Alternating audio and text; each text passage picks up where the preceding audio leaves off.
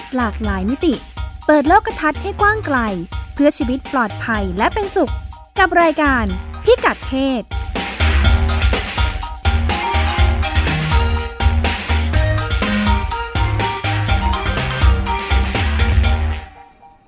ต้อนรับคุณผู้ฟังเข้าสู่รายการพิกัดเพศนะคะ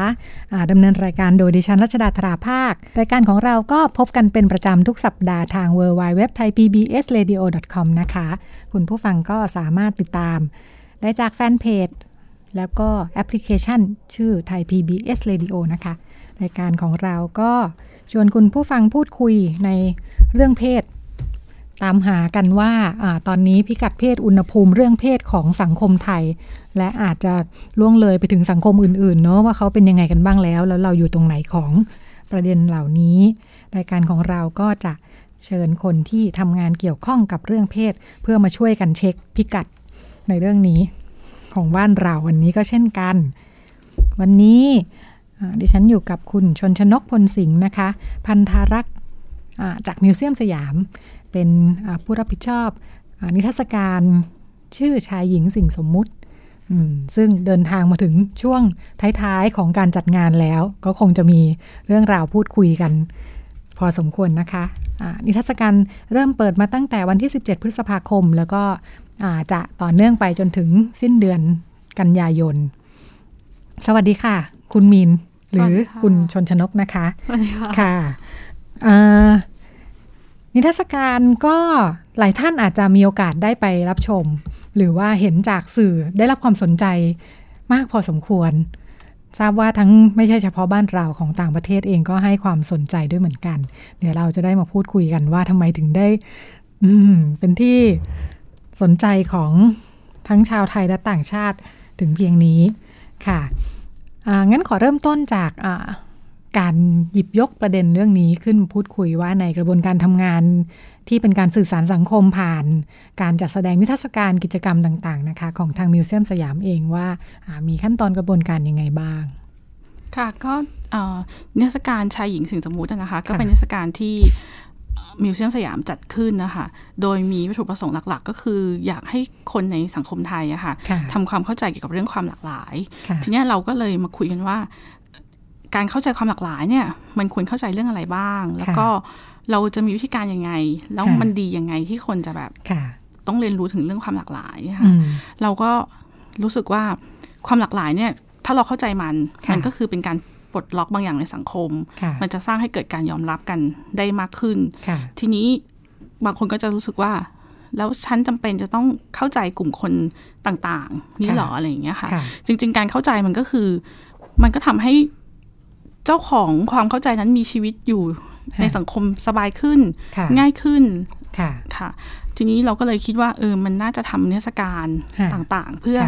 เพื่อที่จะให้บรรลุวัตถุประสงค์ตรงนี้ค่ะ จริง ๆ ก่อนหน้านี้ค่ะในประเด็นความหลากหลาย เราก็เคยทำมาเรื่องหนึ่งแล้วก็คือ ตอนนั้นก็คือเหมือนกับว่าสังคมให้ความสนใจเกี่ยวกับเรื่องของวัฒนธรรมอาเซียนใช่ไหมคะช่วงที่เรากำลังจะเปิดประตูการค้าอาเซียน ตอนนั้นเราก็เห็นแล้วว่า มันมีประเด็นหนึ่งเลยในความหลากหลายที่ต้องเข้าใจคือ เรื่องเกี่ยวกับคนพม่า เพราะว่าช่วงนั้นเป็นช่วงที่ในทุกอนุบริเวณของ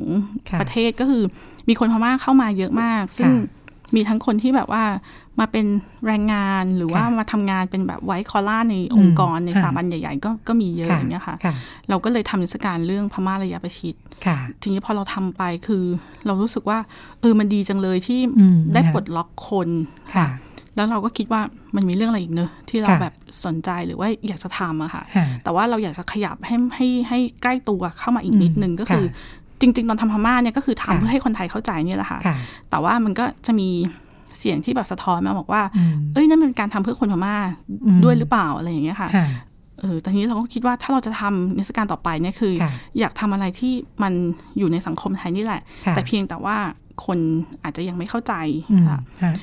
ก็เลยหันมามองเรื่องที่ใกล้ใกล้ตัวค่ะ ก็เลยมองว่าเรื่องเพศเป็นเรื่องหนึ่งที่ เป็นเรื่องใกล้ตัว แล้วก็เป็นเรื่องที่ค่อนข้างจะพูดยากใน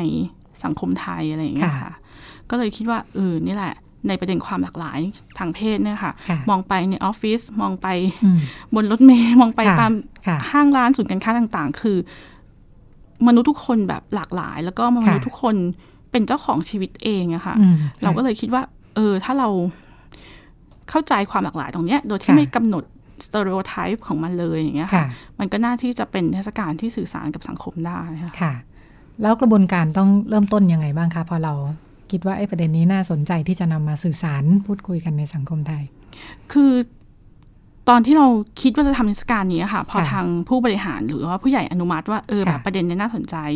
เราก็มีการทำวิจัยอะค่ะ อย่างในในปีที่แล้วอย่างเงี้ยค่ะ เราก็คือทำวิจัยก่อนว่า สถานะองค์ความรู้เกี่ยวกับเรื่องความหลากหลายทางเพศนะคะในเมืองไทยมันมันไปถึงตรงไหนแล้วอย่างเงี้ยค่ะ แล้วก็ตอนนั้นเราก็ตั้งธงไว้เลยว่า ถ้ามันออกมาเป็นนิทรรศการได้จริง ๆ เราจะไม่ทำตัวเป็น curator ที่แบบพูดแต่เรื่องของตัวเอง หรือว่าถือค้อนแล้วอยากจะพูดอะไรก็พูดอะไรอย่างเงี้ยค่ะ แต่ว่าเราอยากได้เรื่องของคนในสังคมออกมาพูดจริง ๆ อะไรอย่างเงี้ยค่ะ เราก็มองว่าตอน ถ้าเราทำนิทรรศการในปีที่เราทำเนี่ยวิธีการทำงานนะคะเราจะไม่เล่าเรื่องด้วยตัวเราเองทั้งหมด เราจะมีสัดส่วนที่ให้คนในสังคมได้มาร่วมแชร์ หรือว่าแบ่งปันประสบการณ์นะคะ เราคิดว่าตรงนั้นน่ะมันมันน่าจะสร้างให้พิพิธภัณฑ์นะคะ มีพื้นที่กับสังคมได้มากขึ้นค่ะ อันนี้ก็เลยกำหนดวิธีการทำงานไว้ก่อนค่ะค่ะ ซึ่งต้องเริ่มต้นจากการเก็บข้อมูล ใช่ค่ะที่เรียกว่าเป็นการวิจัย ในการวิจัยเพราะว่าอย่างมิวเซียมสยามเองอะค่ะ เราก็ทำพิพิธภัณฑ์ที่เป็นด้านประวัติศาสตร์ ด้านสังคมมาโดยตลอดนะคะ เพียงแต่ว่าในประเด็นของปีนี้เราอยากทำประเด็นสังคมที่มันร่วมสมัยมากขึ้น ทีนี้เราก็ต้องออกตัวก่อนว่าเออเราก็ไม่ใช่คนที่แบบเรียนแบบ sex education หรือเรียนด้าน gender มาโดยตรงนะคะ เราก็อยากที่จะรู้ว่าสถานะ ภาพองค์ความรู้มันไปถึงตรงไหนแล้ว หรือว่ามันมีความเคลื่อนไหวอะไรของของกลุ่มข้างในที่ที่กำลังเคลื่อนไหวอยู่หรือว่ามุมมองเรื่องนี้ต่อประเด็นต่าง ๆ มันเป็นยังไงมันเคลื่อนที่ไปถึงตรงไหนแล้วอะค่ะ เราก็เลยคุยกับนักวิจัยสองคน ซึ่งก็เป็นแอคทิวิสต์ที่ทำงานเกี่ยวกับหญิงรักหญิงในเมืองไทยอย่างเงี้ยค่ะ ให้มาช่วยพัฒนางานวิจัยให้เราอะค่ะ คือคุณสุไลพร ใช่ค่ะ ก็คือจะมีคุณสุไลพรชนวิไลแล้วก็คุณอนุพรเครือแตงอะค่ะ ก็คือมาช่วยเลิฟพัทยา ใช่ค่ะจากกลุ่มเลิฟพัทยา ก็คือมาช่วยช่วยคล้ายๆกับถ้าพูดง่ายๆเลยคือเป็นใบเบิกทางสำหรับการทำงานของเราเหมือนกันก็คือสองท่านนี้ก็คือช่วยนำทางเราในในในระยะเริ่มแรกอะค่ะของการทำงานค่ะ ก็เป็นการรวบรวมข้อมูลเพื่อให้เห็นภาพภูมิทัศน์ของงาน ของความหลากหลายทางเพศในประเทศไทยเนาะใช่ค่ะเพราะว่าเราต้องเข้าใจก่อนว่าเราอยากรู้เกี่ยวกับประวัติศาสตร์ของ LGBT ในเมืองไทยอย่างเงี้ยค่ะ มันไม่มีหนังสือเล่มไหนที่รวบรวมไว้ หรือว่ามีการจัดการข้อมูลอย่างเป็นระบบอย่างเงี้ยค่ะค่ะ ในช่วงนั้นค้นค้นพบอะไรบ้าง โอ้สำหรับตัวเองค้นพบว่าอย่างหนึ่งที่ที่ได้คำตอบคือว่า มันทำให้เราเห็นว่าเรื่องนี้ค่ะมันเป็นเรื่องธรรมชาติ มันเกิดขึ้นในทุกยุคทุกสมัย แต่ว่าในฐานะคนที่เรียนแบบประวัติศาสตร์ศิลป์มาหรือประวัติศาสตร์เนี่ยค่ะเราทำให้มันเห็นอย่างหนึ่งคือข้อมูลมันสะท้อนออกมาว่า รูปแบบเดียวกัน แต่ว่ากรอบสังคมคนละโครงสร้างความคิดการเรียกว่าเรื่องนี้ถูกหรือหรือว่าผิดเนี่ยค่ะ มันมัน ต่างกันต่างกันมากเลยอะไรอย่างเงี้ยค่ะทั้งทั้งที่บางอย่างอาจจะเป็นงานกระทำที่ใกล้เคียงกันหรือเหมือนกันอะไรอย่างเงี้ยค่ะ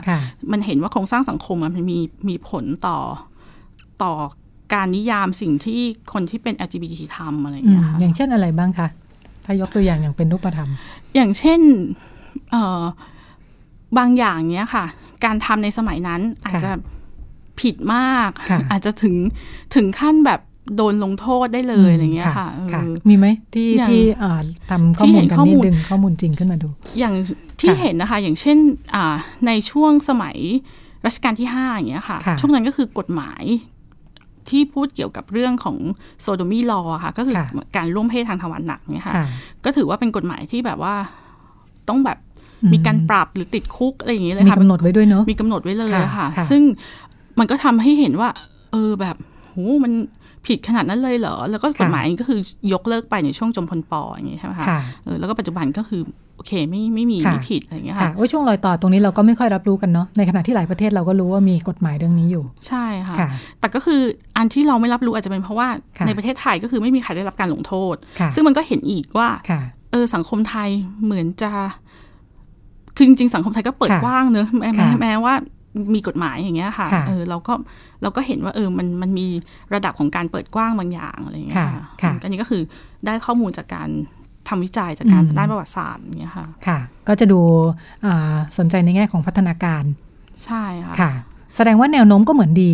หรือเปล่า จะบอกว่าพัฒนาการเรื่องนี้ในบ้านเราได้รับการยอมรับ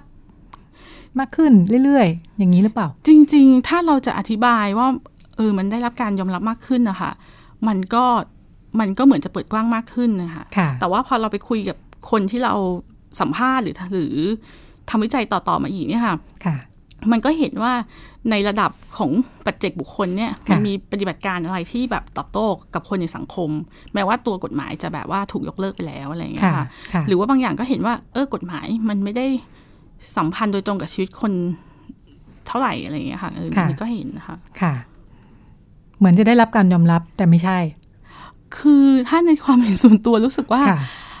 เออเราจะยอมรับคนที่มีความหลากหลายทางเพศ เราเราไม่ค่อยแน่ใจว่าเรายอมรับในเพศของเขา หรือว่าเรายอมรับในความสามารถของเขาอะค่ะอืมอย่างเหมือนกับแบบ เป็นอะไรก็ได้ แต่ขอให้เป็นคนดีอย่างเงี้ยค่ะ สุดท้ายคือเรายอมรับคนดีอะแต่เราไม่ได้ยอมรับ ในเพศของเขาอะค่ะคือไม่ได้หมายความว่าปัญหาของประโยคนี้ใช่ไหมเวลาถ้าพูดแบบนี้ ใช่ค่ะ คือมันไม่ได้หมายความว่าทุกคนไม่ควรเป็นคนดีนะ คือการเป็นคนดีมันก็ดีอยู่แล้ว แต่ว่าถ้าเราจะยอมรับใครสักคนหนึ่งเนี่ยค่ะ มันเรื่องเพศก็คือไม่น่าจะเป็นเงื่อนไขเนอะอะไรอย่างเงี้ยค่ะพอเห็นพอได้ข้อมูลมาแล้ว รู้สึกว่ามีความจำเป็นที่จะต้องสื่อสาร เพราะว่าถ้ามันดีอยู่แล้วเราจะไม่ต้องสื่อสารอะไรก็ได้ใช่ไหมก็คือก็คือคิดว่า โอเคโครงสร้างสังคมของเราอาจจะไม่เหมือนต่างประเทศที่แบบเป็นคริสตศาสนาที่แบบมีการแบบเคลี้ยงหินหรือว่าแบบไม่ได้ชัดเจนขนาดนั้นใช่ค่ะไม่ได้ไม่ไม่ได้มีการต่อต้านที่แบบรุนแรงขนาดนั้นนะคะแต่ว่าเราก็ยังเห็นข้อมูลอีกส่วนหนึ่งที่มันนำเสนอถึงการเลือกปฏิบัติบางอย่าง ที่คนที่เป็น LGBT ต้องต้องเผชิญหน้าหรือว่าต้องได้รับอะค่ะ เราก็เออเห็นว่าจริง ๆ แล้ว เขาก็ใช้ชีวิตค่อนข้างที่จะ ลำบากกว่าหญิงหรือว่าชายทั่วไปอะไรประมาณนี้ค่ะ เอาแค่ง่าย ๆ ในความคิดเราคือแค่แบบการจะแสดงออกอะค่ะ การที่อยากจะสวมเสื้อผ้าแบบที่ตัวเองอยากสวมอย่างเงี้ยค่ะ การที่ไม่ได้อยู่ในกล่องชายหรือกล่องหญิงก็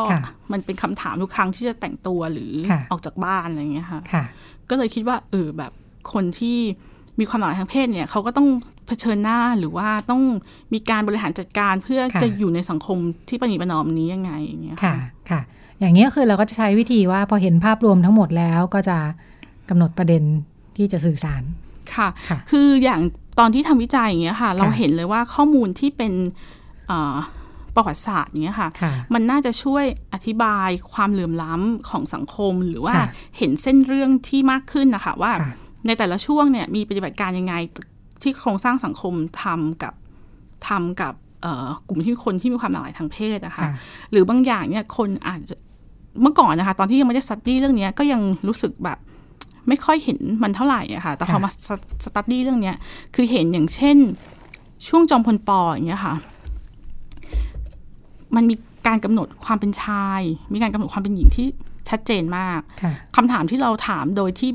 รู้สึกว่ามันผิวเผินมากนะคะ เราก็ถามว่าแล้วคนที่ไม่โอเคความเป็นชายหรือความเป็นหญิงแบบที่สังคมบอกอะ่ะเขาจะอยู่ตรงไหน เอาแค่เรื่องชื่อเรียกก่อนอะค่ะเหมือนจอมพลปอก็จะมีนโยบายว่า ชื่อของผู้หญิงควรจะเป็นชื่อตามดอกไม้ อืมค่ะ อะไรอย่างเงี้ยค่ะ แต่เราก็รู้สึกว่าฟังดูน่ารักดี แต่เราก็รู้สึกว่าดีกรีความเป็นผู้หญิงของคนทั้งประเทศเนี้ยคงไม่ได้อยากจะมีชื่อเป็นดอกไม้กันทั้งหมด ใช่ค่ะ หรือว่าบางคนก็ไม่ได้ อยากจะเป็นผู้หญิงแบบที่มีความอ่อนหวานอ่อนโยนเพียงอย่างเดียวอะค่ะ อาจจะมีความเข้มแข็งหรืออาจจะมีอะไรอย่างนี้มากขึ้น คืออย่างตัวเองเนี่ยค่ะ ตอนเด็ก ๆ เนี่ยชื่อของตัวเองก่อนคือชื่อว่าชนชนกค่ะ เราด้วยความที่เป็นคนตัวอ้วนอย่างเงี้ยค่ะ ก็จะมีคนแซวเราตลอดเลยว่าแบบชื่อเธอชื่อชนช้างหรือเปล่าอะไรอย่างเงี้ยค่ะ ซึ่งเราเกลียดคำว่าชนมาก เพราะว่าทุกคนจะรู้สึกว่ามันคือเป็นคำที่ ถ้าถ้าสมมติไม่ดูว่ามันคือนอนหนูกับทันตพาดอย่างเงี้ยค่ะ ซึ่งจริง ๆ มันมาจากคำว่าชนนีเนอะ คำนี้ถ้าเป็นเวิร์บมันจะแปลว่าปะปะทะ คือคุณไปชนกับพ่อเหรออะไรอย่างเงี้ยพ่อคุณจะตายไหมคุณตัวอ้วนขนาดนี้อะไรแบบนี้ค่ะเราเคยถามคุณแม่ว่าทำไมถึงตั้งชื่อเราว่าชื่อนี้ คุณแม่ก็ให้ความหมาย เราก็ยังไม่โอเคเนอะเราก็ถามว่าข้อดีของชื่ออันเนี้ยคืออะไร สิ่งที่แม่บอกแล้วเรารู้สึกว่าแบบ เออแบบเรารับมันคือแม่บอกว่า ข้อดีของชื่อนี้คือ มันเป็นชื่อที่มีเจนเดอร์ที่กลางอะค่ะคือผู้ชายก็เอาไปใช้ได้ ผู้หญิงก็เอาไปใช้ได้ คือวันหนึ่งที่เราอายุมากขึ้น เราก็ไม่เขินที่จะใช้ชื่อที่มันสวย สวยงามหรืออะไรเงี้ยค่ะเพราะชื่อมันมันมีความกลางมีความนิ่งอะไรเงี้ยเราก็ยังไม่เชื่อเนอะจนวันหนึ่งอ่านข่าวนะคะคุณในวินชิดชอบ มีลูกผู้ชาย ก็ตั้งชื่อว่าชนชนกเหมือนกัน เออเราถึงยอมรับว่าอ๋อสิ่งที่แม่เราคิดมันมันจริงแฮะกลางๆดีใช่อะไรเงี้ยค่ะเออก็เลยรู้สึกว่า เออ ตัวเองก็โชคดีที่ที่แบบแม่ไม่ได้บ้าจี้ตั้งชื่อลูกให้แบบเป็นดอกไม้หรืออะไรอย่างเงี้ยนะคะก็ก็รู้สึกว่าเออจริง ๆ แล้วทุกอย่างอะค่ะมัน มันมีผลสะท้อนไปมากับกับเพศของคน เพราะว่าความเป็นเพศมันติดตัวคนทุกคนอยู่ตลอดเวลาค่ะค่ะค่ะหลังจากนั้นเราเลือกประเด็นกันยังไง มาสู่การมองเห็นแง่มุมเนาะที่เหมือนจำเป็นต้องสื่อสาร แม้เศษหลักของการสื่อสารผ่านนิทรรศการนี้คืออะไรบ้าง คือจริง ๆ แล้วนิทรรศการนี้ค่ะเราอยากให้คนสำรวจตัวเองด้วย แล้วก็อยากให้คนเข้าใจคนอื่นนะคะสำรวจตัวเองนี่คือเราคิดว่าเออมันมี มันน่าจะมีคนอีกหลายคนในสังคมที่อาจจะยังไม่เข้าใจเพศของตัวเอง หรือว่าอาจจะยอมรับเพศของตัวเองไม่ได้เอออันนี้คือเราก็อยากให้คนเพราะเราคิดว่าการยอมรับหรือการทำความเข้าใจเนี่ยค่ะ มันจะทำให้คนแบบไปต่อได้อะไรอย่างเงี้ยค่ะแล้วก็อีกประเด็นหนึ่งคือเราอยากให้คนแบบ เข้าใจคนอื่นไอ้ประเด็นที่เราบอกว่าอยากให้คนเข้าใจตัวเองเนี่ยเราเลยใช้ gender braid เข้ามาค่ะก็คือเป็นโมเดลอันหนึ่งที่อธิบายว่า สมองกายใจอวัยวะของคนเราเนี่ยจริง ๆ มันไม่ต้องจำเป็นที่จะต้องสัมพันธ์กันในเรื่องของการแสดงออกทางเพศ ทุกคนมีสิทธิ์ที่จะเลือกเพศของตัวเอง มีสิทธิ์ที่จะเลือกการแสดงออก มีสิทธิ์ที่จะเลือกคนที่ตัวเองชอบมีสิทธิ์คนเลือกคนที่ตัวเองมีเพศสัมพันธ์ด้วย โดยไม่ต้องสอดคล้องกัน ใช่ค่ะ ซึ่ง ฟังแล้วงงไหมฟังหมายถึงว่าอ่าคือปกติเราก็จะรู้สึกว่าถ้าเห็นปุ๊บดูเป็นผู้ชาย แปลว่าเขาก็จะต้องแสดงออกแบบผู้ชาย และเขาก็ควรจะชอบผู้หญิง ใช่ แต่จริง ๆ แล้ว คนนี้อาจจะแสดงออกแบบผู้ชายชอบผู้ชายแต่อาจจะมีเพศสัมพันธ์กับผู้หญิงก็ได้ มันไม่ใช่เรื่องผิดอะไรอย่างเงี้ยค่ะค่ะ หรือว่าเป็นผู้ชายแต่แสดงออกแบบอื่น ใช่ค่ะ คือเหมือนกับผู้ชายสักคนหนึ่งที่วันหนึ่งรู้สึกว่าเออการใส่เสื้อลูกไม้มันก็สวยดีเนอะเพราะฉะนั้นเอาเสื้อลูกไม้มาทำแขนข้างหนึ่งมันก็ไม่ได้หมายความว่าเขาจะต้องเป็นเกย์หรือเป็นเพศอื่นอย่างเงี้ยค่ะไม่ได้เขาก็อาจจะชอบผู้หญิงเหมือนเดิมก็ได้คือมันไม่ได้เป็นเป็นเซตเดียวกันที่ต้องเกาะกันไปทั้งหมดใช่ค่ะแต่ว่าเราคิดว่าคนโดยส่วนใหญ่เนี่ยจะเข้าใจว่าโอ้โหทุกอย่างแบบต้องมาเป็นแพ็คใช่ค่ะสำเร็จรูปข้อหนึ่งสองสามมันต้องมันต้องตรงกันใช่ไหมคะซึ่งอันนี้เราอยากจะทำให้เห็นว่าเออชีวิตคนเรามัน มันไม่ต้องเป็นสเตอริโอไทป์ไม่ต้องสำเร็จรูปอะไรอย่างเงี้ยค่ะสำรวจตัวเองคือ ถ้าตัวเองไม่ได้รู้สึกว่าตัวเองเป็นแพ็คสามแพ็คตรงกันทั้งหมดก็ไม่ได้ไม่ได้แปลว่าผิดปกติชีวิตมันจะดำเนินต่อไปไม่ได้ใช่ค่ะ เพราะว่าเราน่าจะเห็นเด็กผู้หญิงหลายคนที่ไม่ชอบนุ่งกระโปรง แต่ไม่หมายความว่าเขาจะต้อง กากันเป็นทอมเอออะไรอย่างเงี้ยค่ะคือคือเรามองว่าเรื่องเพศเป็นเรื่องของดีกรี เป็นเรื่องของการแสดงออกที่แต่ละคนก็มีดีกรีที่ลดหลั่นกันไปค่ะคือเราอยากให้ทุกคนเลือกดีกรีนั้นด้วยตัวเอง แล้วก็อยากให้ทุกคนเข้าใจว่าในเรื่องของเพศเนี่ยค่ะมันมีความลื่นไหลเนอะเพราะว่าเราเนี่ยค่ะตั้งแต่เกิดจนตายเนี่ยค่ะมันบางคนอาจจะไม่ได้ฟิกอยู่ที่เพศใดเพศหนึ่งอาจจะขยับไปได้ทุกวันหรืออาจจะเคลื่อนที่ไปได้เรื่อยๆกลับไปกลับมา มันก็ไม่ใช่เรื่องที่ผิดผิดปกติอะไรอะค่ะเราคิดว่า เออการทำงานของเราอยากจะให้มันเปิดกว้างครอบคลุมไปไปทุก ๆ อย่างเนี่ยค่ะค่ะด้วยแนวคิดแบบนี้นำมาสู่การออกแบบนิทรรศการยังไงบ้าง ก็ส่วนหนึ่งนะคะในในโจทย์ของเราก็คือ เรามองถึงเรื่องคนนอกกับคนในอะค่ะอย่างเช่นถ้าคนในอย่างเงี้ยก็คือจะต้องรู้สึกว่าเออมันอธิบายเรื่องของเขาได้อย่างครอบคลุม ส่วนคนนอกก็จะต้องให้ความรู้สึกว่ามันไม่ได้เป็นอื่นในไป เหมือนกับเราไม่ได้กีดกันเขาออกไปอย่างเงี้ยค่ะหมายถึงกลุ่มคนที่มีความหลากหลายทางเพศ ที่นับว่าเป็นคนในใช่ค่ะและคนทั่วไปที่ไม่ได้มีความเข้าใจหรืออินกับเรื่องพวกนี้เราก็ไม่ได้กีดกันคนที่เป็นชายหรือคนที่เป็นหญิงอย่างเงี้ยค่ะออกไปอะไรเงี้ยค่ะเอออันนี้ก็คือจะเป็นจุดที่เราวางไว้ว่าเออเราจะต้องนิสการเราจะต้องมีบรรยากาศที่ไม่ได้กีดกันใครนะเพราะว่าทุกคนก็คือน่าจะเข้าใจความหลากหลายของสังคมได้อย่างเงี้ยค่ะ อันนี้ก็คือเหมือนกับเป็นการออกแบบพวก สีพวกสีแสงในการใช้งานในเทศกาลนะคะแล้วก็เป็นการออกแบบพวกเทคในเทศกาลนะคะคือเราก็ไม่ได้อยากทำให้แบบพวกคือเทคอะไรมันแบบกะกันจนเกินไปหรือว่า เราก็ไม่อยาก represent ภาพซ้ำว่าแบบคนที่เป็น LGBT ต้องตลกต้องสนุกต้องอะไรอย่างเงี้ยค่ะเราก็พยายามที่จะแบบว่าสื่อสารว่า ทุกคนก็คือคนนี่แหละเออมีอารมณ์มีชีวิตมีเศร้ามีอะไรอย่างเงี้ยค่ะ หรือว่าเราก็ไม่อยากทำให้เรื่อง LGBT เป็นเรื่องแบบดราม่าคนมาดูแล้วจะต้องแบบร้องไห้หรือสะเทือนใจอะค่ะ มันก็คือมีมีเรื่องที่เขาเผชิญหน้ามาจริง ๆ คือบางเรื่องมันก็เศร้า บางเรื่องมันก็สะเทือน แต่บางเรื่องที่มันแฮปปี้มีความสุขสมหวังมันก็มีค่ะ เพราะว่ามันคือรสชาติของชีวิตค่ะถ้า คนที่ได้ไปเยี่ยมชมนิทรรศการจุดที่เด่นที่สุดน่าจะเป็นการจัดแสดงเข้าของที่สะท้อนเรื่องราวของผู้คนค่ะก็คือจริงๆเรามองว่าส่วนนี้ค่ะเป็นหัวใจสำคัญของเทศกาลนี้ค่ะ ก็คือเริ่มตั้งแต่วิธีการทำงานที่บอกไปว่า เรามองว่าเรื่องนี้มันน่าจะเป็นเรื่องที่คนในสังคมได้ออกมาเล่า เรื่องราวชีวิตของเขาแล้วก็ได้สื่อสารออกมาโดยตรงนะคะ เราก็เลยจัดพื้นที่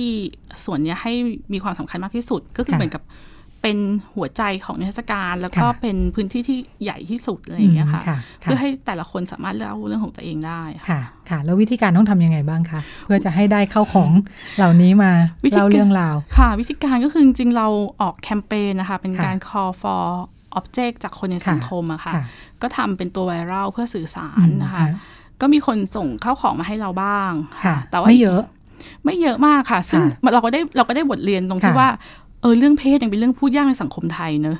แต่ว่ามันไม่ได้หมายความว่าไอ้ตัวไวรัลนั้นจะล้มเหลวนะคะ จริง ๆ แล้วมันดีมากเพราะว่ามันทำให้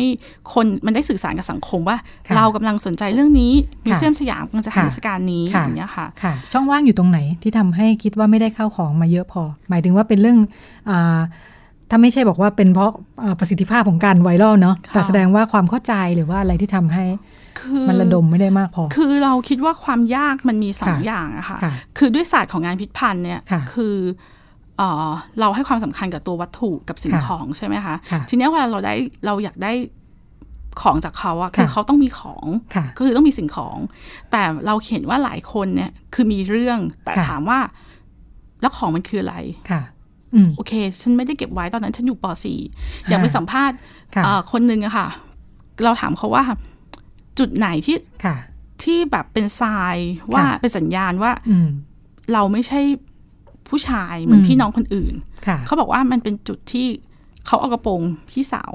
ใส่เป็นกระโปรงสีแดง สั้นขนาดนี้บอกรายละเอียดได้หมดพี่ยังมีของนี้ไหม ไม่มี เพราะอันนี้คืออยู่บ้านที่นครสวรรค์หรืออะไรคือ แล้วมันก็คือตั้งยี่สิบปีก่อนใครจะเก็บไว้อะไรอย่างเงี้ยค่ะ คือเราก็คิดว่าคนที่มีเรื่องแต่ไม่มีของอะเขาก็คงเขาก็คงแบบเออไม่มีอะไรจะส่งมาได้ ตอนนั้นเราใช้โจทย์ว่าอะไร เวลาเราจะหาของที่มันแทนเรื่องเล่าแบบนี้ เราก็ถามว่ามันมีวัตถุชิ้นไหนไหมที่มันสามารถเล่าเรื่องราวของคุณเกี่ยวกับเรื่องเรื่องของเรื่องของเพศได้นะคะหรือว่าคือคือด้วยความที่เราทำงานพิพันธ์อะเราก็คือมองถึงเรื่องศาสตร์ของเป็นหลักอะไรเงี้ยแต่มันก็ทำให้เราคิดอีกทีนึงว่า มันมาสองอย่างนะมันต้องมาสองอย่างคือต้องมาระหว่างของกับกับเรื่องใช่ค่ะ พอตอนหลังเนี่ยพอเราคิดว่าเอออันนี้มันมันต้องต้องปรับตัวแล้วเราก็คือพยายามคุยกับ activist มากขึ้น หรือว่าคุยบรรดาเพื่อนฝูงอย่างเงี้ยค่ะ ให้ช่วยกันกระจายข่าว ซึ่งเราไม่ได้ทำงานคนเดียวนะคะเราก็คือมีทีมของเรา มีบรรดาเพื่อนๆในออฟฟิศไม่พอค่ะ ก็ยังมีเพื่อนๆที่เป็นเพื่อนใหม่ของเราจาก แอคทิวิสต์ที่แบบช่วยเขาคือช่วยนำทางอะค่ะว่าเออถ้าอยากได้ประเด็นประมาณนี้ ลองโทรไปคุยกับพี่คนนี้ไหมเพราะว่าเออเขามีอันนี้อยู่ ส่วนของเนี่ยจะได้ไม่ได้อย่างเงี้ยค่ะอาจจะต้องดูอีกทีหนึ่งเอาเรื่องมาก่อนเนาะใช่ค่ะ ก็เลยคิดว่าเอองั้นเราเราต้องมีเรื่องมาก่อนแล้วของมันจะตามมา ซึ่งอย่างบางประเด็นอย่างเงี้ยค่ะโอ้โหแบบเรื่องดีมากแต่มันไม่มีของ โอเคงั้นเราขอเปลี่ยนไปถ่ายเป็น VTR แทนหรือว่า อย่างเช่นมีประเด็นเรื่องพวงหรีดของคุณสมชัยอย่างเงี้ยค่ะเขาก็บอกว่าเออพวงหรีดวันนั้นอะมันคงไม่ได้เก็บไว้แล้วแหละเนอะเพราะฉะนั้นงั้นหนูขอรูป reference แล้วก็เดี๋ยวเราทำพวงหรีดประมาณนี้ เพื่อจำลองขึ้นมาใหม่ใช่ค่ะเรื่องพวงหรีดอันนี้เล่าเรื่องอะไรคะพวงหรีดพวงหรีดอันนี้ก็คือเล่าเรื่องความรักค่ะ ระหว่างผู้ชายสองคนที่ใช้ชีวิตมาอยู่ด้วยกันประมาณสามสิบปี แล้วก็คนที่จากไปก่อนเนี่ย คิดว่าถ้าสมมุติ เมืองไทยมีพรบชีวิตคู่คู่ชีวิต หรือว่ามีกฎหมายให้คนเพศเดียวกันแต่งงานกันได้เนี่ยเราจะเป็นคู่แรกที่ไปแต่งงานกัน แต่ปรากฏว่าพี่ผู้ชายคนนั้นนะคะเขาก็แบบเสียชีวิตไปก่อนอย่างเงี้ยค่ะ พี่อีกคนนึงก็เหมือนกับว่าเรา มัน มัน มันอาจจะเป็นวาระสุดท้ายแล้วเนอะที่จะได้แสดงออกกันในฐานะของคู่ชีวิต เขาก็เลยส่งพวงเหมือนกับส่งพวงหลีดไปให้ที่งานศพอะค่ะ แล้วก็เขียนว่าจาก ภรรยาด้วยรักจากภรรยาประมาณนี้ค่ะ ทุกคนที่อยู่ในงานก็สงสัยว่าใครคือภรรยาของเขาหรอเพราะว่าในตลอดชีวิตเขาก็รู้สึกว่าผู้ชายพี่ผู้ชายคือโสดมาตลอดนะคะตอนหลังทุกคนก็ได้รู้ว่าเออจริงๆเขาคือเขาอยู่ในฐานะของคู่ชีวิตกันนะอะไรอย่างเงี้ยค่ะตกลงเบ็ดเสร็จแล้วเราได้เข้าของมาจัดแสดงในงานนี้กี่ชิ้นคะเข้าของทั้งหมดจะประมาณหนึ่งร้อยเจ็ดชิ้นนะคะ ที่เป็นเรื่องราวของของคนอะไรอย่างเงี้ยค่ะมีเรื่องเล่า เป็นร้อยเรื่องในงานนี้ ใช่ค่ะคะมีชิ้นไหนเรื่องไหนที่ได้รับความสนใจได้รับความนิยมมากๆถ้าเป็นเรื่องที่ป๊อปปูล่าจะตามจำนวนความถี่ในการค่ะ ในการสื่อสารตอนตั้งแต่เปิดเทศกาลเลยนะคะก็จะเป็นปริญญาบัตรของน้องนักศึกษาน้องที่เพิ่งเรียนจบอะค่ะคนหนึ่งคือน้องคนนี้เขาส่งปริญญาบัตรมาให้เราเนอะเขาก็บอกว่า เออคือเหมือนกับว่าปริญญาบัตรมันไม่มีความหมายอะเพราะว่าทุกครั้งที่เขาไปสมัครงานนะคะ คนก็คือจะมองเขา แต่ในเรื่องเพศ ว่าแบบการที่คุณเป็นเจนเดอร์ที่ไม่ใช่ชายจริงเนี่ย คุณไม่มีทางจะทำงานในตำแหน่งแบบแบบนี้ได้หรอกอะไรประมาณอย่างเงี้ยค่ะ แล้วเขาเลยรู้สึกว่าโหการเรียนมามันแทบจะไม่มีความหมายเลยเนอะถ้าคนถ้าคนมองกันด้วยเรื่องนี้ ซึ่งตอนที่เราได้เขามอบของให้เราอย่างเงี้ยค่ะ เราก็ถามเขาว่า พี่พี่ทำ reproduction ได้นะหมายถึงว่าทำเลปิก้าของก็ได้นะอะไรเงี้ยเขาบอกไม่เป็นไรหรอกพี่เอาไปเลย เพราะว่ามันมันเขารู้สึกว่ามันไม่มีความหมายของเขาจริง ๆ อะไรแบบนี้ค่ะ ของอันนี้ก็คือถูก retweet ไปในทวิตเตอร์แบบเยอะมากอะไรเงี้ยค่ะ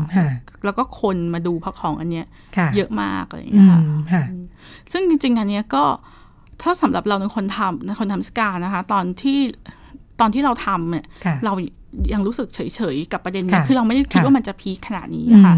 แต่ทีนี้มีวันหนึ่งที่คณะอักษรจุฬาเชิญเราไปพูด แล้วเราก็หยิบของชิ้นนี้แล้วมาเล่าให้นักศึกษาในในชั้นเรียนฟังอย่างเงี้ยค่ะ เราก็รู้สึกว่าเอ้ยนักศึกษาทุกคนรู้สึกแบบเฮ้ยมันจริงเหรออะไรประมาณอย่างเงี้ยค่ะ คือเรารู้สึกว่าเขาสนใจของชิ้นเนี้ยอันนั้นก็คือเป็นเป็นจุดแรกที่ทำให้เราเริ่มมาร์กกับของชิ้นนี้ว่าเออมันมีประเด็นที่มันสื่อสารไปถึงคนได้โดยตรงอะไรอย่างเงี้ยค่ะ จนพอนิสการออนไปแล้วจริงๆค่ะเออของอันเนี้ยมันทำงานกับคนมาก เพราะเราคิดว่าหนึ่งคนที่อยู่ในวัยกับรอยต่อในช่วงจบการศึกษาไปจนไปจนแบบคนทำงานอย่างเงี้ยค่ะ ก็คือคงคงเห็นความหมายของของใบปริญญาตรงนี้ แล้วก็เราก็รู้สึกว่ามัน เออมันเป็นประเด็นที่แบบร่วมสมัยร่วมสมัยจริงๆอะค่ะ ว่าแบบ การเลือกปฏิบัติเนี่ยมันเกิดขึ้นได้ได้อยู่ใกล้ๆตัวเราเองอะไรอย่างเงี้ยค่ะ ค่ะ ค่ะ เหมือนว่าด้านหนึ่งก็เป็นสะท้อนค่านิยมเรื่องการศึกษาของบ้านเราว่ามันสำคัญที่สุดสำเร็จตรงนี้มันคือสำเร็จแล้วนะชีวิตใช่ค่ะในขณะที่เอ๊ะมีอุปสรรคอื่นอีก ใช่คือพอพอชีวิตจริงต้องไปต่ออย่างเงี้ยโอ้โหแบบองค์ประกอบหลากหลายมาก แล้วก็องค์ประกอบหนึ่งคือว่าด้วยเรื่องเพศนี่แหละค่ะ ค่ะ แสดงว่าเรื่องเรื่องการทำงานเรื่องการเข้าสู่วิชาชีพต่าง ๆ ก็เป็นอุปสรรคใหญ่ สำหรับกลุ่มที่มีความหลากหลายทางเพศด้วยเหมือนกันใช่ค่ะค่ะค่ะอนอกจากนิทรรศการที่จัดแสดงแล้วทราบว่ามีกิจกรรมต่างๆ อย่างต่อเนื่องด้วย ใช่ค่ะ ก็คือในตลอดระยะเวลาสี่เดือนเนี้ยค่ะจริงๆเทศกาลเราออนห้าเดือนนะคะ แต่ว่าในเดือนสุดท้ายนี่กิจกรรมก็คือจะจะน้อยลงนะคะ แต่ว่าในตลอดเวลาเวลาสี่เดือนนะคะ เราก็พยายามจะเสริมกิจกรรมให้กับจริง ๆ เราเป็นพิพิธภัณฑ์ที่เน้นเรื่องการศึกษาค่ะ เราก็คิดว่าเราน่าจะทำกิจกรรม ที่สอดคล้องกับคนเฉพาะกลุ่มให้ให้แบบมากขึ้นเยอะขึ้นนะคะ ก็จะมีอย่างเช่น กลุ่มคนที่สนใจประวัติศาสตร์นะคะก็โอเคไปดูจิตรกรรมฝาผนังที่ว่าด้วย LGBT กัน มีแบบรูทเส้นทางนะคะก็คือจะมีรูทที่เป็นในกรุงเทพมหานคร แล้วก็เป็นรูทที่ไปจังหวัดราชบุรีอะไรเงี้ยค่ะก็เห็นก็เห็นจิตรกรรมที่เป็น LGBT หรือว่าสำหรับกลุ่มที่เป็นกลุ่มครอบครัวอย่างเงี้ยค่ะแล้วก็มีการจัดทอล์ก เกี่ยวกับเรื่องการเลี้ยงลูก การเข้าใจลูกที่มีความหลากหลายทางเพศนะคะเราคิดว่าเอออันเนี้ยมันปลดล็อกสังคมได้ทั้งตัวตัวเด็กเอง แล้วก็ทั้งตัวพ่อแม่ด้วยค่ะ คือพ่อแม่ก็จะไม่รู้สึกว่าต้องโทษตัวเองที่ตัวเองเลี้ยงลูกแล้วเป็นแบบนี้คือไม่มันไม่มีใครผิดส่วนเด็กก็ไม่ได้ผิดอะไรอย่างเงี้ยค่ะหรือว่าเออเรา มีเทศกาลฉายหนังอะค่ะ ก็คือเอาหนังที่เป็นหนังเกี่ยวกับ LGBT หนังเคลียร์อย่างเงี้ยค่ะ มาฉายแล้วก็มามามาคุยกับผู้กำกับถึงมุมมองถึงสิ่งที่ได้เรียนรู้ในเรื่องของการทำงานเกี่ยวกับเจนเดอร์อะไรประมาณนี้ค่ะ ค่ะ ค่ะ ในแง่ของอผลตอบรับในภาพรวมจากนิทรรศการที่จัดมาในช่วงสี่ห้าเดือนแล้วเนอะเป็นยังไงบ้าง คือผลตอบรับค่ะ เออมันก็สำหรับสำหรับตัวเองอะค่ะ ก็คือที่ รู้สึกว่ามันดีกว่าที่เราคิดไว้ค่ะ ก็คือมีคนที่แบบออชอบชื่นชม หรือหรือว่าเห็นคุณค่าของสิ่งที่เราพยายามจะสื่อสารออกไปนะคะหรือว่าเข้าใจความหลากหลายได้มากขึ้น อย่างมีคนหนึ่งเขียนคอมเมนต์มาแล้วเรารู้สึกว่า โอ้โห แบบสามบรรทัดเนี้ยทำให้เรา หายเหนื่อยอะค่ะ เขาบอกว่าเออนิสการเรานี่มันทำให้เข้าใจความหลากหลายจริง ๆ ซึ่งเขาคิดว่าไอการเข้าใจความหลากหลายเรื่องเพศได้เนี่ยมันทำให้เขาเข้าใจความหลากหลายเรื่องอื่นได้ทั้งโลกอะไรประมาณนี้ค่ะเออซึ่งเราสึกว่าโอเค คุณได้ปลดล็อกบางอย่างในการใช้ชีวิตแล้วแหละ คุณน่าจะเป็นคนที่แบบใช้ชีวิตได้มีความสุขในโลกนี้อะไรประมาณนี้ค่ะ แต่ว่าถามว่ามีคนที่แบบว่าไม่เห็นด้วยกับนิสการเราไหมอะไรอย่างเงี้ยค่ะ จริง ๆ ก็มีแล้วก็มีตั้งแต่เริ่มต้นพัฒนางานนะคะเออบางคนก็รู้สึกว่าประเด็นนี้ไม่ อาจจะไม่ใช่ประเด็นที่ที่เราน่าจะทำอะไรมาอย่างเงี้ยค่ะ แต่ว่าเราอะเห็นว่ามันมีความหมายหรือมีประโยชน์ยังไงกับสังคมเราเลยพยายามที่จะแบบพัฒนามันแล้วก็ทำแบบให้ดีอะไรอย่างเงี้ยค่ะ หรือว่าที่เคยเจอค่ะ มันก็คือ ผู้ปกครองบางคนก็อาจจะแบบว่ากังวลหรือไม่มั่นใจว่าแบบเด็กอายุเท่าไหร่ถึงจะชมนิทรรศการนี้ได้ค่ะ มันพอมันว่าด้วยเรื่องเพศเนี่ยมันมันมีความ อะไรขนาดไหนอะไรประมาณนี้ค่ะเออซึ่งอันเนี้ยก็คือมันก็คือต้องการการสื่อสารมาก ๆ ที่จะแบบให้ให้เขาเข้าใจว่าใครจะดูได้แล้วก็อยากให้เขาเข้าใจว่านิทรรศการเราก็ไม่ได้เป็นพิษเป็นภัยกับใครอะไรอย่างเงี้ยค่ะตกลงเราได้มีการกำหนดเรตติ้งงานนิทรรศการกิจกรรมของเราไว้ไหมคะคือจริง ๆ แล้วทุกชุดนิทรรศการนะคะเราก็จะมีกำหนดเป้าหมายของผู้เข้าชมอะค่ะ เพราะว่ามันมันหมายถึงคือนอกจากคอนเทนต์แล้วมัน เป็นหมายถึงการใช้สื่อ หรือรวมทั้งการออกแบบต่างๆอะไรอย่างเงี้ยค่ะว่ามันจะเหมาะกับผู้เข้าชมช่วงไหน ซึ่งถ้าโดยปกติของมิวเซียมสยามเนี่ยค่ะ เราก็คือจะโฟกัสไปที่ประมาณช่วงกลุ่มนักเรียนมปลายเป็นต้นไปอะไรอย่างเงี้ยค่ะก็คือเป็นคนที่แบบว่ามีความคืออ่านออกเขียนได้อย่างชัดเจนอะไรอย่างเงี้ยค่ะเพราะนิสการเราส่วนใหญ่คือชมได้ด้วยตัวเองนะคะแต่ว่านิสการเราอันนี้ก็คือจะแนะนำสำหรับเด็กๆที่ ขอเป็น 12 บวกที่แบบเริ่มมีความเข้าใจเรื่องเพศเรื่องเจนเดอร์อะไรอย่างเงี้ยค่ะ ซึ่งมันก็ทำให้เขาแบบดูได้ง่ายขึ้นค่ะ แต่ถามว่าสำหรับเด็กเล็ก มันมีพิษมีภัยไหมมันมันก็ไม่มีค่ะ คือตอนเราทำงานเนี่ยค่ะ เราก็เราก็แคร์กลุ่มเด็กมากๆ คือกลุ่มเด็กเนี่ยแม้ว่าจะไม่ใช่กลุ่มเป้าหมายของของนิทรรศการแต่เราก็ต้องยอมรับว่าเราเป็นพื้นที่แห่งการเรียนรู้ใช่ไหมคะเราก็จะมีลูกค้าที่แบบเขาเข้ามาทีถ้าเขาเข้ามาเขาจะดูอะไร เราก็เลยคุยกับกลุ่มลงน้ำชา ซึ่งตอนนั้นเขาทา ประกวดภาพวาด out of the box พอดีค่ะ เราก็เลยคิดว่า เออ คอลเลกชันภาพชุดนี้เนี่ย น่าจะสื่อสารกับเด็ก ๆ ได้ คือถ้าสมมติว่าเด็ก ๆ เข้ามาแล้วไม่สามารถอ่านเท็กซ์หรืออะไรได้อะค่ะ เขาก็น่าจะดูแล้วก็เห็นผลงานของเพื่อนร่วมร่วมวัยของเขาแล้วก็หรือได้เปิดมุมมองว่า มันมีการสื่อสารในประเด็นนี้นะ มันมีการทำความเข้าใจนะอะไรอย่างเงี้ยค่ะ มันน่าจะกระตุกให้ให้เด็กแบบคิดอะไรบางอย่างได้ค่ะ แล้วก็เลยพยายามจะมิกซ์อะไรตรงนี้เข้าไปในสการด้วยค่ะค่ะ ในแง่ของผู้จัดเองความยากของการจัดนิทรรศการครั้งนี้อยู่ตรงไหนบ้าง ความยากอะคะจริง ๆ แล้วสำหรับเราที่ทำงานในวงการพิพิธภัณฑ์มาแบบเป็นปีที่สิบหรืออะไรอย่างเงี้ยนะคะ รู้สึกว่างานนี้เป็นงานที่โหดโหดมาก คือปกติ คืออันนี้ต้องออกตัวก่อนว่าหนึ่งคือเราไม่ได้จบเรื่อง sex and gender มาสองส่วนใหญ่เวลาเราทำงานเนี่ยค่ะ พิพิธภัณฑ์เนี่ยจะพูดถึงเรื่องของตัวเองเป็นหลัก เราจะเข้าใจ content ที่เราพูด อย่างถ่องแท้ แล้วก็ของที่เรานำมาจัดแสดงส่วนใหญ่ในในพิพิธภัณฑ์นะคะ มันก็จะเป็นของมีค่าหรือของมีคุณค่า ซึ่งพูดง่ายๆก็คือมีคุณค่าในตัวเอง มีคุณค่าในตัวเอง มีความเก่า มีอ่ามีความเก่าหรือว่าสวยงาม เมื่อมองไปถึงความเป็นเจ้าของ แล้วมันเป็นคอลเลกชันของใครอะไรอย่างเงี้ยค่ะ มันจะมีจุดขายบางอย่างที่เต็มไปหมดอะไรอย่างเงี้ยค่ะ แต่พอเรามาทำเทศกาลชุดนี้เนี่ยเรา question mark คือคือด้วยความที่เราเรียนพิพันธ์มาแล้วก็ทำงานพิพันธ์มาใช่ไหมคะ มันก็คือเปลี่ยนวิธีคิดไปจากเดิมมาก ๆ เช่น ตอนเราพัฒนาเทศกาลเราก็คุยกับหัวหน้าหรือคุยกับใครว่าแบบแซวกันเล่น ๆ อย่างเงี้ยค่ะ อันนี้อาจจะพูดแบบแล้วเนี่ยอย่าห้ามไม่มีคนไม่พอใจนะเช่นพูดว่าใครจะมาดูแผงยาคุมคะอะไรเงี้ยคือแซวกัน อันนี้คือหมายความว่า แล้วเราจะทำยังไงให้คนเขาสนใจของเรา มันจะมีศาสตร์ยังไงอะไรอย่างเงี้ยค่ะ เพราะว่าปกติเวลาทำงานเทศกาลเราไม่เคยเผชิญหน้ากับเรื่องพวกนี้อะไรอย่างเงี้ยค่ะเออเราก็เราก็แบบว่าถ้าอย่างนั้นสตอรี่มันต้องดี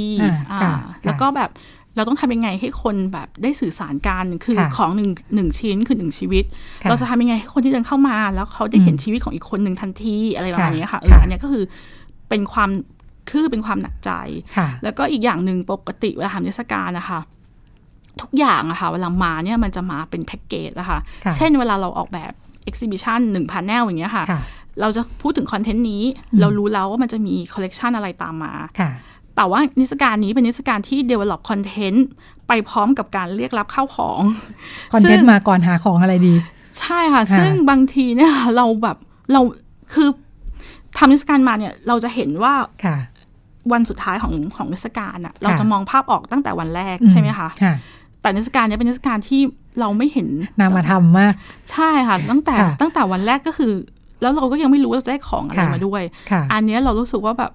โอ้แบบเป็นการเรียนรู้ครั้งใหญ่เหมือนกันนะใช่ค่ะเป็นการเรียนรู้ครั้งใหญ่ของชีวิตการว่าหน้าตาเป็นยังไง ใช่ค่ะก็คือแบบลุ้นเหมือนกันอะไรอย่างเงี้ยค่ะ หรือว่าของในการแบ่งโซนนิ่งของหรืออะไรอย่างเงี้ยค่ะ กว่าที่มันจะแบบไฟแนลได้นี่คือ ก็แบบเป็นแบบเดือนท้ายๆก่อนนิสการจะเปิด แล้วแบ่งโซนนิ่งยังไงคะในงาน คือในงานเนี่ยค่ะ เราเรามีการแบ่งโซนนิ่งหลัก ๆ ตามคอนเทนต์ที่เราให้คนไหลไปเรื่อยๆอะค่ะ แต่ทีเนี้ยมันจะมีการแบ่งโซนนิ่งใน ในบรรดาเข้าของของคนที่ส่งมา ซึ่งเราไม่รู้ว่าร้อยเปอร์เซ็นของกลุ่มนี้มันคืออะไรแล้วจะจำแนกยังไงอะไรมาอย่างเงี้ยค่ะ ทีนี้เราก็คือต้องแบบสร้างธีมไว้อย่างกว้างๆ เพื่อให้มันสามารถครอบคลุมครอบคลุมของของคนทุกอย่างได้ค่ะ เราก็เลยมองว่า โอเคทุกคนพูดเรื่องชีวิตของตัวเอง นี่มันคือฉากชีวิต เพียงแต่ว่าในแต่ละฉากมันจะมีรีเลชันที่ไปสัมพันธ์กับ สิ่งต่างๆนะคะอย่างเช่นโซนหนึ่งแล้วก็แบ่งเป็นว่ามันคือความสัมพันธ์ระหว่างตัวเขาเอง กับคนในบ้านหรือกับคนใกล้ชิดค่ะ อีกโซนหนึ่งก็คือเป็นความสัมพันธ์ระหว่างเขากับเพื่อนอีกโซนหนึ่งก็คือเป็นความสัมพันธ์ระหว่างเขากับที่สาธารณะ อีกโซนหนึ่งคือเราอยากพูดถึงความสัมพันธ์เขาในเรื่องของการจัดแต่งร่างกายหรืออะไรประมาณอย่างเงี้ยค่ะ ก็คือเป็นเป็นการเปิดไว้อย่างกว้างๆ แล้วก็แล้วก็พยายามจะแบบใส่ใส่ของเข้าไปให้มันฟิกกับประเด็นนั้นๆอะไรอย่างเงี้ยค่ะค่ะ ซึ่งอันเนี้ยก็สำหรับตัวเองก็รู้สึกว่า เออแบบค่อนข้างโหดในในในชีวิตการทำงานนะคะ เพราะว่าปกติเนี่ย curator จะเป็นคนที่แบบควบคุมได้ทุกอย่างนะคะ คือคือถ้าเมื่อก่อนทำงานเนี่ยเราก็จะคิดว่า เราเห็นภาพมาแล้วแหละ ว่าเดี๋ยวจะต้องมีอันนี้มาตั้งตรงนี้ ไฟจะต้องมาแบบนี้เทคอยู่ข้างนี้วิดีโอเราจะออกมาประมาณอย่างนี้ใช่ไหมคะแต่อันเนี้ยคือกว่าเราจะได้เห็นวินิสการมันออกมายังไงคือ มันมันก็คือไปแบบท้ายๆ เวลาที่เราจะหมดไปอะไรอย่างเงี้ยค่ะอย่างการแบ่งโซนที่ปกติพิพิธภัณฑ์เขาก็จะให้คนเดินเป็นเส้นทาง มันก็จะไปแต่ละโซนอย่างนี้ใช่ไหมคะ มันถูกวางโดยการเล่าเรื่องด้วยไหมว่าอยากให้มันคลี่คลายหรือคนรับรู้ตามลำดับยังไง หรือจริงๆคือแบบอย่าเดินสวนกันเดี๋ยวมันเดินชนกันอะไรอย่างนี้ จริง ๆคือแบบจริง ๆ วิชาชีพภัณฑารักษ์เนี่ยค่ะ เป็นวิชาชีพที่แบบ ชอบควบคุมคนอื่นเนอะในเวลาในการทำงานเดินยังถูกแบ่งขีดเส้นที่เดินตรงนี้ใช่ไหมใช่ค่ะ คือจริง ๆ แล้วเราจะรู้สึกว่ามันน่าจะง่ายดี ถ้าคนรู้อะไรเป็น stepคนต้องรู้อันนี้ก่อนสิแล้วคนถึงค่อยรู้อันนี้ มันน่าจะทำความเข้าใจได้อะไรอย่างเงี้ยค่ะเหมือนอ่านหนังสือเนาะค่อยๆอ่านเรียนใช่ค่ะ แต่เราเอาจริง ๆ แล้วค่ะพอเราไปทดสอบพฤติกรรมผู้ชมหรือพอเราทำงานมากๆขึ้นนะคะ เราก็จะสังเกตได้ว่า มันมีคนที่อ่านหนังสือเฉพาะสารบัญ มีคนที่อ่านหนังสือจากปกหลังก่อน มีคนที่อ่านหนังสือจากโดยก็มีอะไรอย่างเงี้ยค่ะ หรือว่ากรีดหนังสือแล้วตรงไหนสนใจฉันก็แบกอ่านตรงนั้นนะคะ เหมือนกันเลยค่ะ ในในการทำนิทรรศการนะคะทำมาคือทำมาหลายอันเนี่ยเรารู้สึกว่านิทรรศการหลายอันเนี่ยบังคับผู้ชมได้ดี แต่นิทรรศการเนี้ยโอ้โหแบบ เราไม่สามารถที่จะบังคับให้ใครไปไหนก่อนได้ะค่ะ อย่างสมมติโถงตอนแรกที่เข้าไปนะคะเราคิดว่าคนต้องมาเล่นอันนี้ก่อนแล้วเดี๋ยวจะเข้าไปตรงนี้นี้นี้ปรากฏคนเข้าไปปุ๊บตรงนี้มีคนเล่นอยู่ฉันไปนู่นแล้วอะไรอย่างเงี้ยค่ะอันนี้เราก็ได้เขาเรียกอะไรนะคะได้เรียนรู้ใหม่ว่า เออถ้าเราจะออกแบบอะไรเนี่ยค่ะ การการการวางแผนอะไรอย่างเงี้ยมันน่าจะมันน่าจะแบบว่าเขาเรียกอะไรนะ เหมือนกับว่า คือคืออย่าคิดว่าคนจะหันซ้ายหันขวาตามที่เราเรียนมา อย่างเวลาเราเรียนวิชาแกลเลอรี่มาอย่างเงี้ยค่ะ เราก็จะแบบว่าคนเดินเข้ามาถึงปุ๊บมนุษย์ทั่วไปมันจะต้องหันขวาก่อน แล้วคนก็จะเรียงตึ๊ดตึ๊ดตึ๊ดตึ๊ดแต่มนุษย์ไม่ได้เหมือนกันทุกทั่วทั่วโลกหรืออะไรอย่างเงี้ยค่ะแต่ที่ตัวแปลก็คือจำนวนคนที่เข้าชมซึ่งค่อนข้างเยอะ หรือว่าอย่างเช่นการจัดของอะค่ะในโซนที่เป็นโซนของแล้วอย่างเงี้ยค่ะ คือถ้าสมมติทำตามแบบที่เราเรียนมาคือว่า คนเข้ามาในโซนนี้มีของสามชิ้นเขา ดูชิ้นใดชิ้นหนึ่งก็ได้ ก็ได้คอนเทนต์อันนั้น ถ้าสมมติเราไปทำงานอย่างเงี้ยค่ะมันก็จะอย่างเงี้ยแต่ว่าพอเราทำนิทรรศการเนี้ยเราเห็นเลยว่าพลังของการ random มันมหาศาลมากๆเลยค่ะคือเดินมั่วๆใช่ใช่ค่ะคือคือเราคืออันนี้คือเราคือเราคือ curator เองควรจะเรียนรู้แบบธรรมชาติของผู้ชมด้วยอะไรอย่างเงี้ยค่ะแล้วจะทำให้ออกแบบไอ้ตัว circulation หรือตัวอะไรได้ดีขึ้นอะไรอย่างเงี้ยค่ะ การที่ผู้ชมใช้วิธี random อย่างที่ว่าทำให้พลาดเนื้อหาที่เราต้องการจะสื่อสารไปยังไงไหมคะ เออถ้าสำหรับตัวเองเนี่ย เราคิดว่าคืออาจจะเป็นผู้เข้าชมจำนวนหนึ่งที่อยู่ในส่วนที่ว่า คือเหมือนกับว่า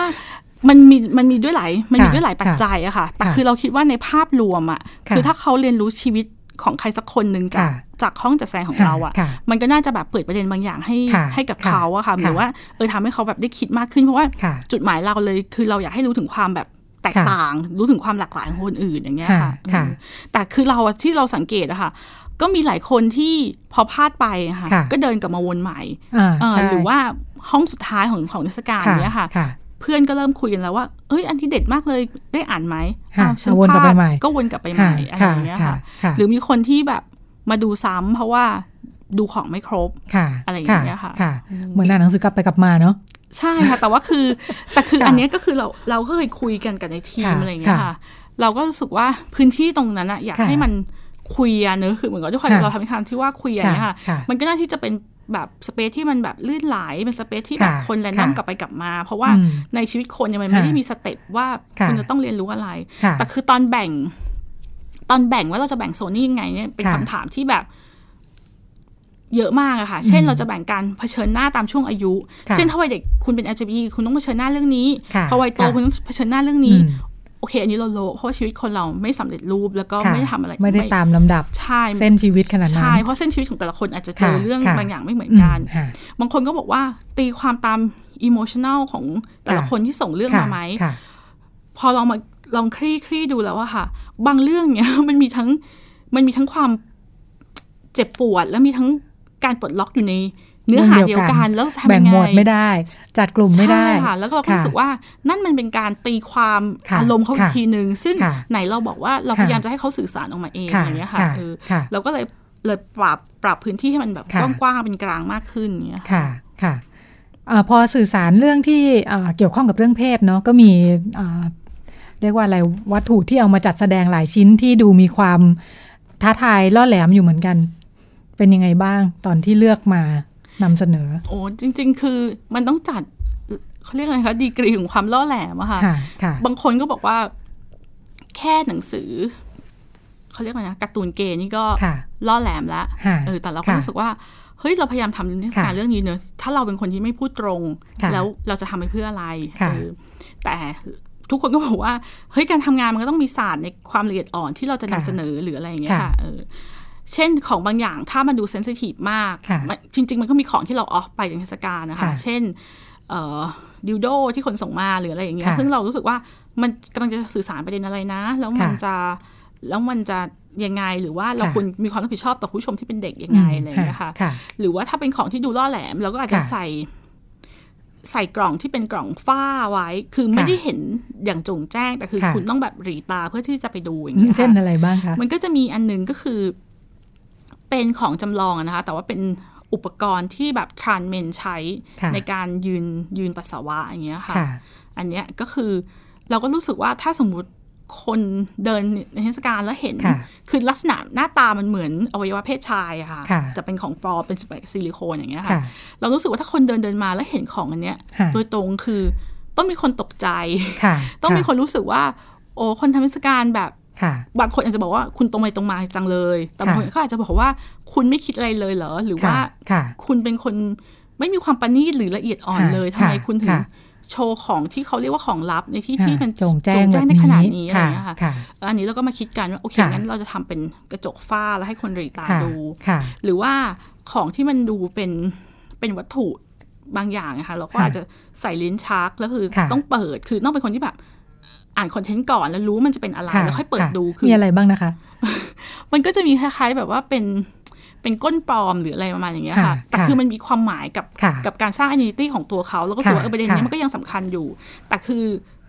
ก่อนที่คนจะเห็นของอะคนต้องรู้แล้วว่ามันคืออะไรเตรียมตัวนิดนึงใช่ค่ะ คือไม่ใช่ว่าแบบเดินเข้าไปในห้องจัดแสดงนี้แล้วก็คือเห็นมันสาดแสงอยู่อะไรประมาณนี้ค่ะ ค่ะ อันนี้ก็คือเป็นวิธีการที่เราแบบ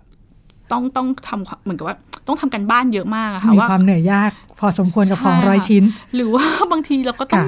ต้อง re recheck กับคนใน generation ต่างๆ เพราะว่านิทรรศการเราเนี่ยค่ะ คือเปิด เปิดเป็นแบบ Public เป็นแมสใช่ไหมคะ บางอย่างเนี่ยคือเพื่อนเราก็บอกว่าเฮ้ยโอเค อย่าน้อยเลย go on อะไรแบบนี้ค่ะ เราบอกไม่ได้หรอก เพราะว่าเราเนี่ยอยู่ในกลุ่มวัยเดียวกัน เราโตมาในบริบทเดียวกัน เพราะฉะนั้นเราอาจจะต้องถามคนที่อีกเจนหนึ่งอะไรอย่างเงี้ยค่ะ อย่างมีการจัดแสดงอันนึงนะคะ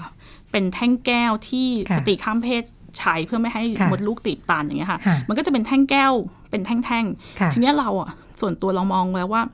ถ้าคนที่ไม่ได้เป็นสติข้ามเพศที่แบบแต่งเพศเนี่ยตั้งอยู่ ไม่รู้เลยว่าอะไร ทั้งที่โดยบทบาทของมันแทบจะเป็นอุปกรณ์ทางการแพทย์เนาะ ใช่ค่ะ แล้วแล้วมันก็เป็นของส่วนตัว ซึ่งสำหรับตัวเองเนี่ยก็เพิ่งเห็นครั้งแรกการทำสการนี้ เราก็รู้สึกว่าคนที่เข้ามาชมเนี่ยอาจจะแบบไม่เก็ตว่ามันคืออะไร มันจะยาก ทีนี้เราทำเนื้อสการเราต้องทำได้ให้เขารู้เรื่องราวของเราภายในสองวิให้ได้อะไรแบบนี้ค่ะ เราก็จะไปวาดรูปเป็นลายเส้นอันหนึ่งเพื่อให้เข้าใจว่ามันใช้ที่ไหน แต่ว่ารูปนี้เราอยากให้ทำให้มันเป็นแบบนามธรรมนิดนึงแอบแสกนิดนึง แต่ว่า จริงๆมันจะเป็นภาพคล้ายๆกับผู้หญิงอ้าขาอย่างนี้แหละค่ะ แต่ละทีนี้เราก็ต้องทำให้ภาพผู้หญิงอ้าขาเนี่ยทำยังไงถึงมันจะดูไม่หยาบไม่ไม่หยาบโลนหรือว่ามันจะไม่ได้ไปกระตุ้นให้คนเข้าใจเป็นอย่างอื่นอะไรอย่างเงี้ยค่ะแล้วก็ทำเสร็จแล้วก็ส่งไปให้พี่ที่ออฟฟิศซึ่งเป็นพี่เป็นพี่ที่แบบว่าพูดง่ายก็คือเป็นรุ่นเพื่อนคุณแม่ที่แบบอายุหกสิบอะไรอย่างเงี้ยค่ะแอปพรูฟว่าแบบ ถ้าป้าเห็นป้าจะตกใจไหมหรือว่าเด็กเห็นแล้วเขาจะยังไง ก็ขอคำแนะนำเขาค่ะค่ะตกลงผ่านไหมคะเขาก็เขาก็ให้คำแนะนำมาดีนะคะเขาก็บอกว่ามันเข้าใจได้ว่าเป็นเรื่องของการศึกษาหรือว่าเรามีวัตถุประสงค์ที่จะทำอะไรอะไรประมาณนี้ค่ะ แต่ก็เหมือนกับว่าดูตัวเนื้อหาเป็นหลักที่จะสื่อสารแล้วค่อยมาดูรูปแบบการนำเสนอใช่ค่ะซึ่งซึ่งรูปแบบการนำเสนอเราคิดว่ามัน